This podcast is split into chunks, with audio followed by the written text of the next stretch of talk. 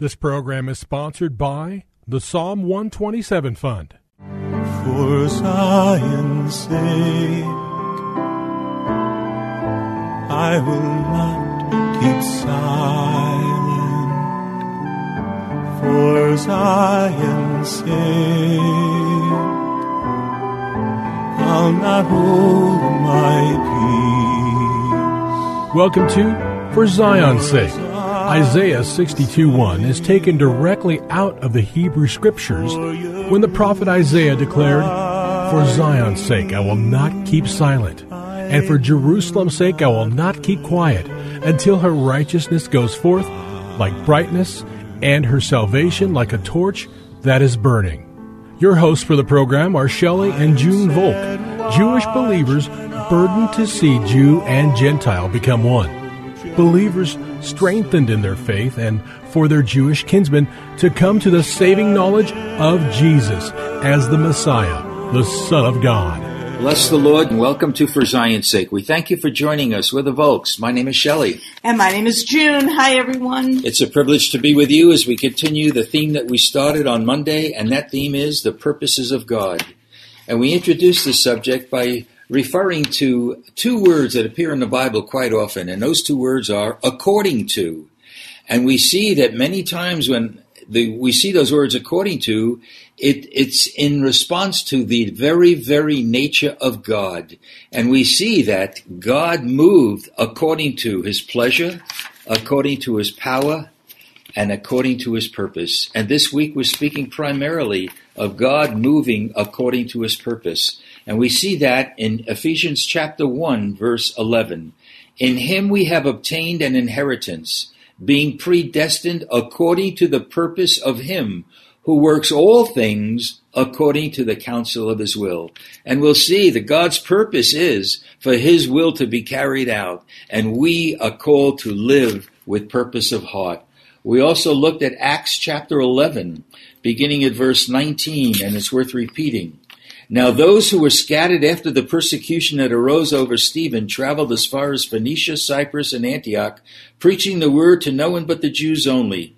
But some of them were men from Cyprus and Cyrene, who when they had come to Antioch, spoke to the Hellenists, preaching the Lord Jesus. And the hand of the Lord was with them, and a great number believed and turned to the Lord.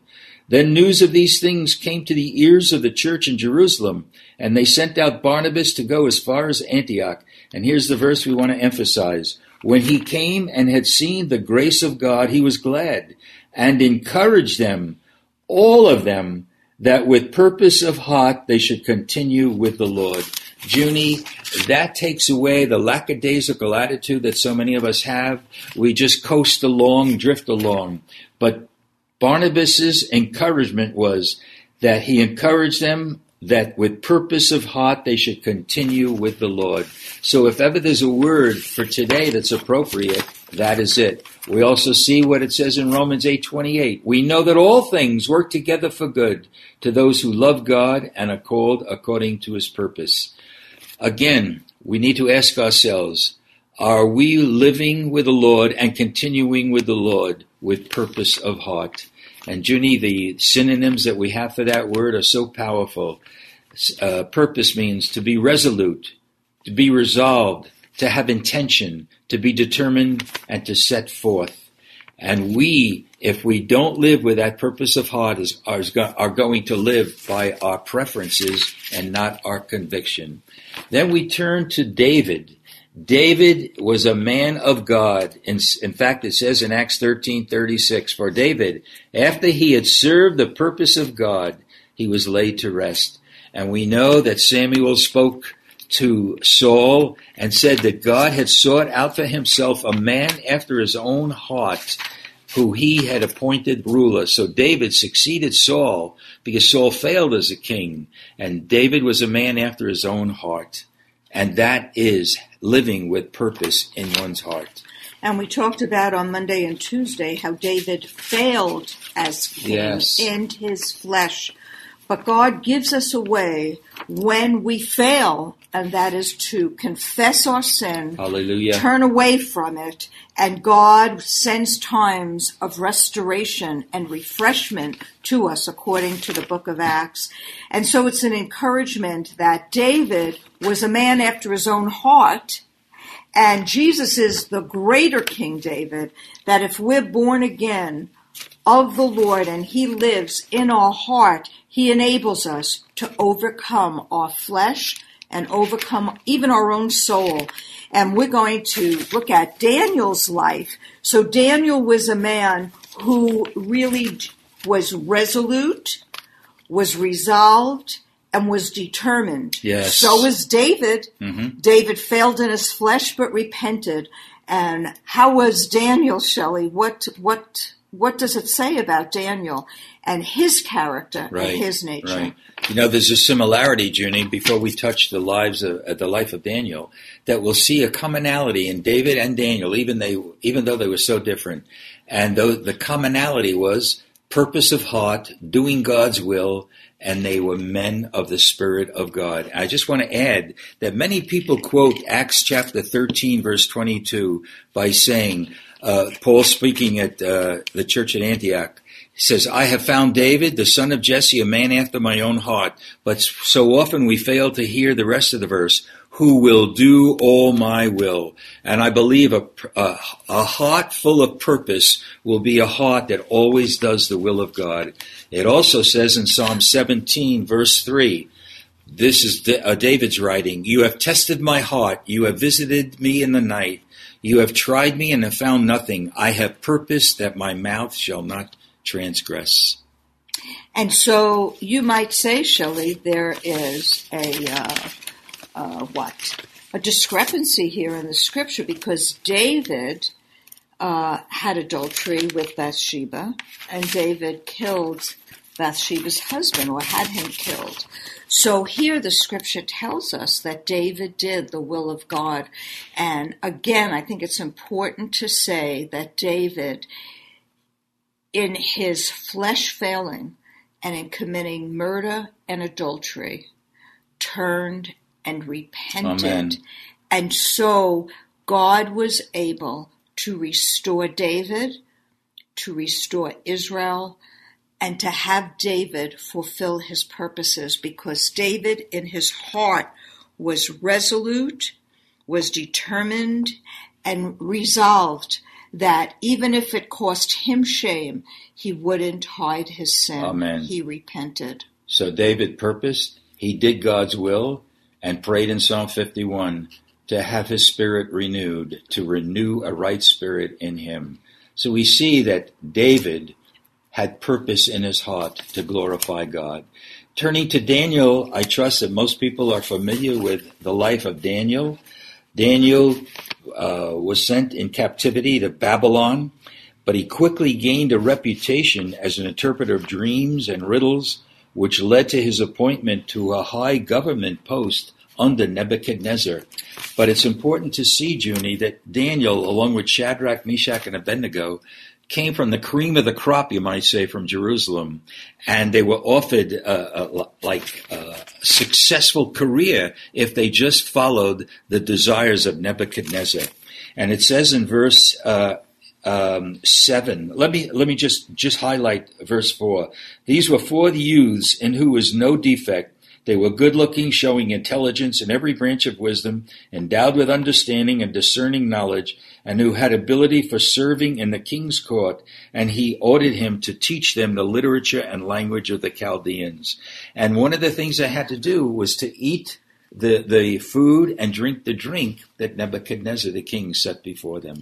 But what you didn't say, and some listeners might not know, is that they were Jews. They were Jewish people That's who right. They had another Babylon. right. They had another law. They followed the law of God and not the law that was in Babylon, which was alien to That's right. what God told them to do. So go with me if you're in Daniel chapter 1 to verse 8. And it says, uh, But Daniel purposed in his heart that he would not defile himself with the king's choice food or with the wine which he drank. So he sought permission from the commander of the officials that he might not defile himself. Now listen, he is in a foreign land, coming under subjection to Nebuchadnezzar, the king of Babylon. But there was something deeper in Daniel than is in most of the most people today. He made up his mind. It says in the New American Standard, but King James says, and the Hebrew Bible says, but he purposed in his heart. He was not going to be defiled. He was determined. He was resolute, and he, as a synonym said, in his heart not to defile himself.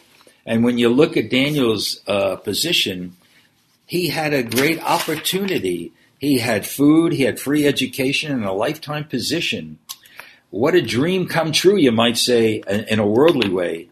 What a temptation, and only the heart with purpose can overcome temptation like this. And that happened. We saw it in the life of David, and now especially in the life of Daniel. And I, perhaps, Junie, you have to look at the meaning of the name Daniel. Daniel in Hebrew means God is my judge. And it makes me think of what the disciples said in Acts chapter 5 when they, when they were threatened not to preach in the name of Jesus anymore he, they said, we must obey God rather than men. Certainly, we see it in the life of David after he repented, and we certainly see it in, in Daniel as well as Shadrach, Meshach, and Abednego. And I think we said either Monday or Tuesday, Junie, if we don't have purpose of heart, we have nothing to prevent us from falling into temptation. Because if we rely on our own understanding, if we rely on our preferences, we're going to be tempted and fall for that temptation, which ends up in sin and death.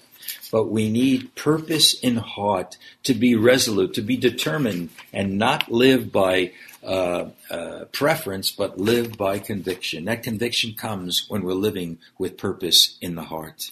And just to repeat again that King David purposed in his heart, he was resolute, he was uh, resolved, he was determined, and failed in his flesh, and God gave him a way back. Yes. And we all have a way back when we fail or we stumble the devil would say, You've gone too far.